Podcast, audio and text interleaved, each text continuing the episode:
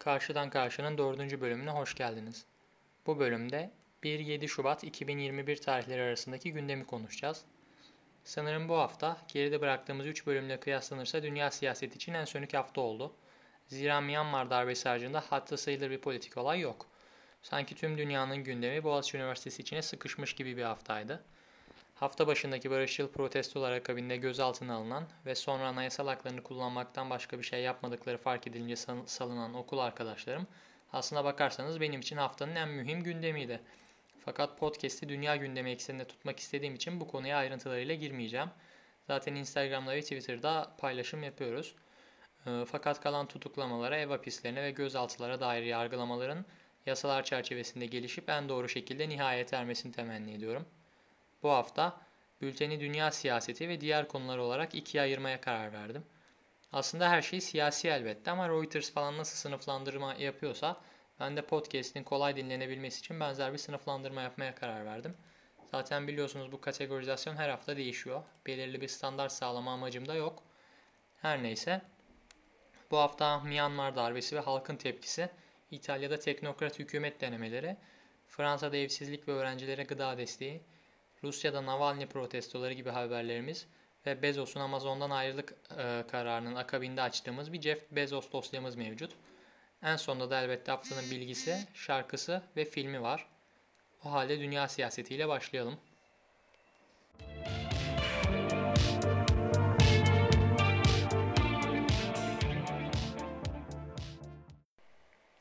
Hafta başında Myanmar'da yönetimi ordu tarafından el kondu.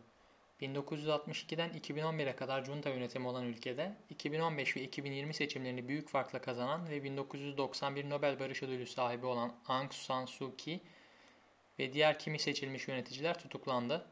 Myanmar'ın demokratikleşme mücadelesine büyük katkı veren bu isimlerin darbeyle devrilmesinin sebebi olaraksa ordunun iddiası son seçimlerde hile yapmış oldukları. Fakat bu seçimdeki rakiplerinin ordu tarafından açıkça desteklenen bir parti olduğunu da söylemek gerekiyor. Darbenin Ki'nin 2020 seçimlerini kazanıp ikinci dönemi için yemin edeceği 1 Şubat'tan hemen önce yapılması da sembolik bir öneme sahip olabilir. Ki'nin bu son seçimi %80 gibi ezici bir üstünlükle kazandığını da söyleyelim. Öte yandan Myanmar'ın ilginç bir yönetim şeması var. Askeri diktadan, kurdu, askeri diktadan kurtulmuş gibi görünseler de meclisin 1 bölü 4'ünü ve kimi çok kritik bakanlık pozisyonunu askeriyeye bağlayan bir anayasal yapı var. Yani Myanmar'ı yöneten kişinin tepesinde her zaman Demokles'in kılıcı oluyor. Ya da daha doğru bir örnek verirsek, şakağında Myanmar ordusunun namlusu bulunuyor. Ama Ki ve ordu arasında da ilginç bir denge mevcut. Zira ordunun 2017 yılında Myanmar'daki Müslüman bir azınlığa uyguladığı aşırı şiddete ve bu grubun komşu ülke Bangladeş'e kaçmak zorunda kalmasına Ki herhangi bir muhalefet göstermemiş ve o dönemde ordunun arkasında durmuş. İşte bu kararın Ki'nin o barış yanlısı portresine biraz kara çaldığı söyleniyor. Fakat yine de belirttiğim gibi büyük bir halk desteği var Ki'nin arkasında. Fakat buna rağmen Junta Anayasası'nı değiştirmek kesinlikle mümkün olmuyor. Zira bunun için gereken %75'e en az %25'i üniformalılardan oluşan meclise ulaşmak pek mümkün değil. Peki madem ordu zaten bu kadar güçlü, neden darbe? Çünkü Myanmar'da ordunun kendine biçtiği rol biraz değişik. Ülkeyi dışa kapalı ve muhafazakar yapıda tutmak isteyen ordunun son seçimlerdeki mağlubiyetten sonra bunu bir şeref meselesi haline getirdiği söyleniyor. Şöyle ilginç bir olay var hatta. Dış basın Ki'yi ülkenin annesi olarak anarken ordu kendini ülkenin babası olarak görüyor deniyor BBC'de. Çok ataerkil bir yorum bu ama Myanmar ordusundan da başka bir şey çok beklenemez gibi görünüyor.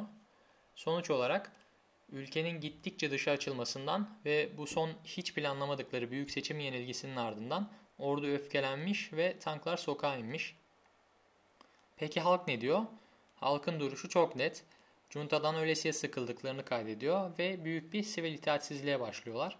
Bu sivil itaatsizliğin ne kadar yaptırıcı olacağını merakla takip ediyor olacağım ben de. Özellikle sağlık emekçileri bu sivil itaatsizlikte ön saflarda. Onlara en büyük destek ise öğretmenlerden geliyor. Biden, Boris Johnson ve Birleşmiş Milletler'de darbeyi kınayan ve potansiyel yaptırımlardan bahseden metinler yayınladı. 6 günün ardından darbenin artık başarılı olduğunu söyleyebiliriz ama yarının neler getireceğini kestirmek kolay değil. Navalny'nin Rusya'da Navalny'nin cezası kesinleşti. 2 yıl 8 ay hapis cezasına çarptırılan Navalny'nin tutuklanmasının üzerine Rusya'nın çeşitli yerlerinde insanların protesto amacıyla sokağa döküldüğünden bahsetmiştik. Özellikle uzak illerdeki bu protestolar merkeze de geldi ve hem çok sert müdahaleler hem de yüksek sayıda gözaltılarla karşılandı. Sadece Moskova'daki gösterilerde bin adet gözaltı olduğu söyleniyor. Batı ülkelerinin tüm bu sürece tepkileri var. Zira e, fakat bu sadece sosyal medya üzerinden kınama yayınlamaktan öte Navalny'nin yargılandığı duruşmada pek çok Batı ülkesinden delegede hazır bulundu. Bu süreçte korkudan ziyade Navalny cezasını vakur bir duruşla karşıladığı gibi görünüyor. Hem duruşma salonunda eşiyle her şey güzel olacak şeklindeki diyaloğu hem de cezaya mütakip yaptığı bütün ülkeyi tutuklayamazsınız açıklaması protestoların devam edebileceğini gösteriyor Rusya'da. Ülke genelindeki 5000 gözaltı ve kim bilir kaç tutuklamanın tüm bu süreci nasıl etkileyeceğini göreceğiz. İtalya'da hükümetin düşmesinin ardından yeni koalisyon çabaları da sonuçsuz kaldı. Bunun üstüne Cumhurbaşkanı Mattarella, çareyi teknokrat bir hükümet seçmesi amacıyla siyas siyaset üstü bir hükümet kurucusu belirlemekte buldu. Bunun için doğru isim olaraksa 2012'de Euro bölgesinin krizden kurtulmasında büyük pay sahibi olduğu söylenen eski Avrupa Merkez Bankası Başkanı Mario Draghi seçildi. Sağlıksal, sosyal ve ekonomik kararların bir an önce alınması gerektiği İtalya'da teknokrat kabinenin ne kadar başarılı olacağını merak ediyorum. Aslında teknokrat hükümetler kağıt üstünde mantıklı görünüyor. İşin erbabı denebilecek, sahada bulunmuş, akademisyeninden banka yöneticisine siyaset üstü görülen figürlerin yönetimi herhangi bir ülkeyi çekip çevirebilir gibi.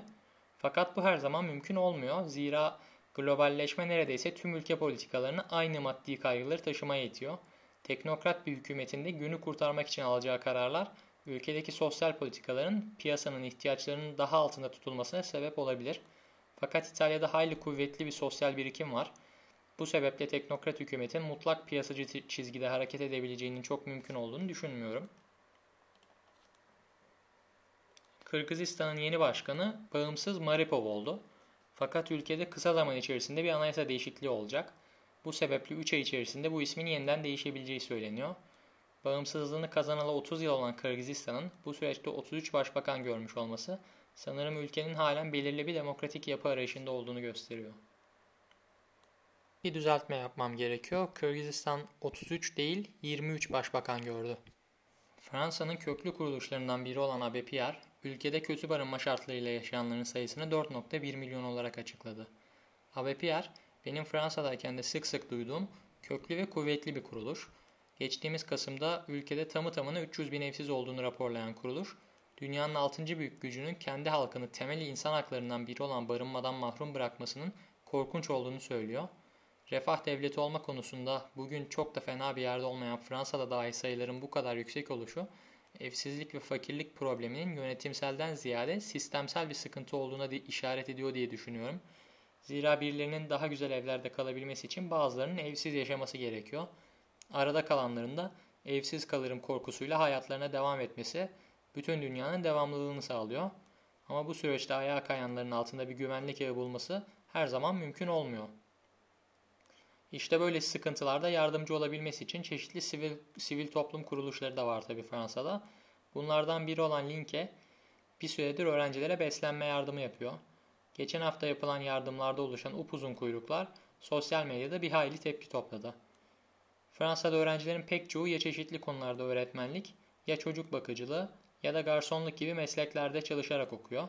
Hatta ben oradayken yerli öğrencilerin kullandığı ve bize de önerilen bir program vardı. Böyle yemek saatlerini vesaire gösteriyordu. Bu uygulamadaki önemli bir özellik çocuk bakıcısı arayan ailelerin verdiği ilanları da kapsamasıydı. Virüsle beraber tüm bu informal para akışı durmuş ve öğrenciler de yer yer sefalete sürüklenmiş gibi görünüyor.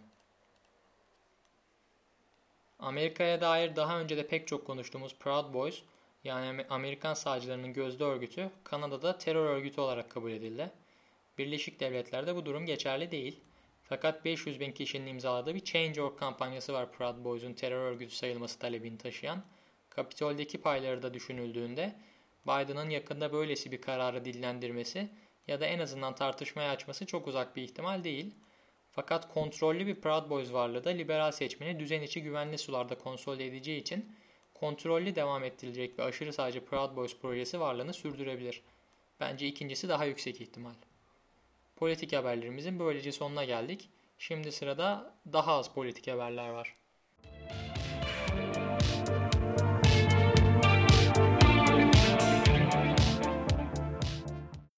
Jeff Bezos Amazon CEO'luğundan ayrılıyor. 27 yılın ardından dünyanın en zengin insanı olan Jeff Bezos artık Amazon'un bir numarası olmayacak. Bir yatırım fonu başkan yardımcısı iken kurduğu Amazon'da artık yönetim kurulu üyesi olarak varlık gösterecek. Peki Bezos'un Amazon'u nasıl dünya gücü haline geldi? Bezos, gelir vergisinden kaçmak için Washington'da kurduğu Amazon'la hemen her perakende alanda tekerleşmeyi amaçladı. Kimilerinde de başardı.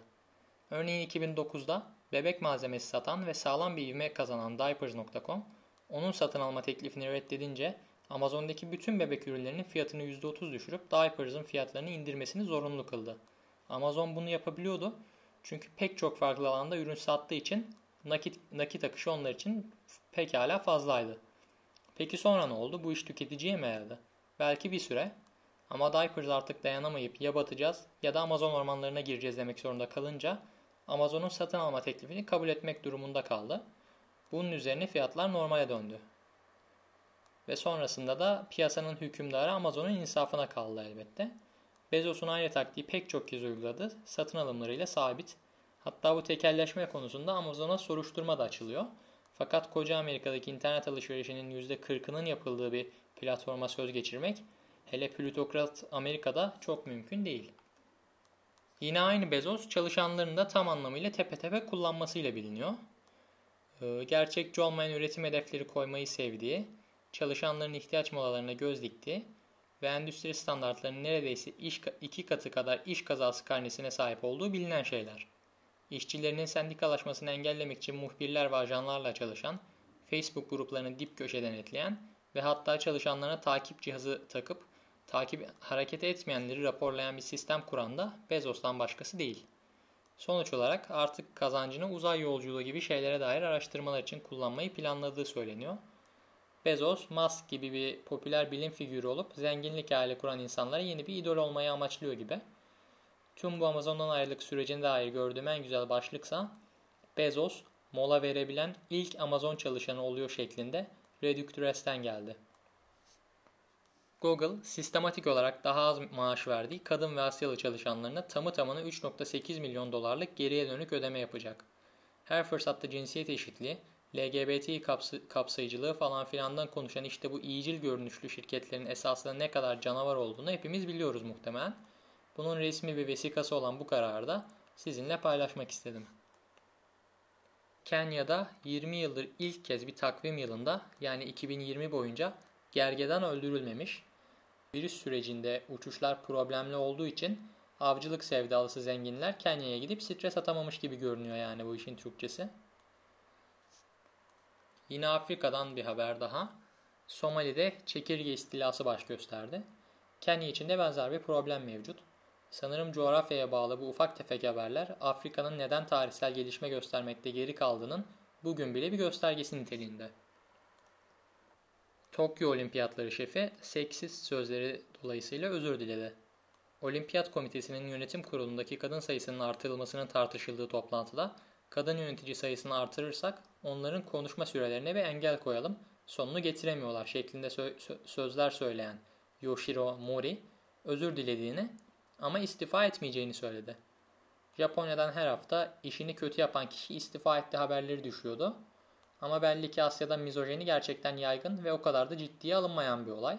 Mori ailesinin de ona tepki gösterdiğini söylüyor. Kendisine neden toplantıda öyle laflar ettiniz diye sorulduğunda da ya son zamanlarda kadınlarla çok az konuşuyorum o yüzden bilmiyorum demiş. Yani bu baya garip bir arkadaşa benziyor Yoshira Mori ismindeki e, kişi. Sonuç olarak bu haftaki haberlerimizin sonuna geldik. Haftanın bilgisi, şarkısı ve filmine geçelim.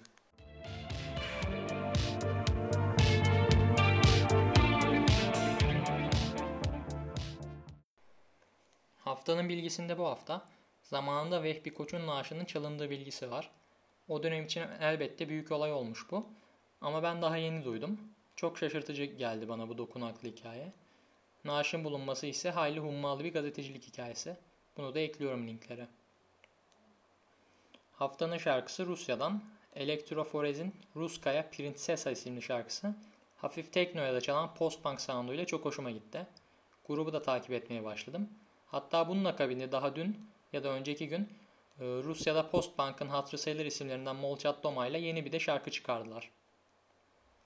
Haftanın filminde ise Fransa'dayız. Agnes Varda'nın 1955 tarihli La Pointe Court'u 50'ler sonu 60'lar başında ivme kazanacak yeni dalganın ayak seslerini duyabileceğimiz çok stil sahibi bir iş. Bu haftalık bu kadar. Bütün linkleri aynı isimdeki Twitter sayfasında kategorize edilmiş şekilde bulabilirsiniz. Haftaya görüşmek üzere.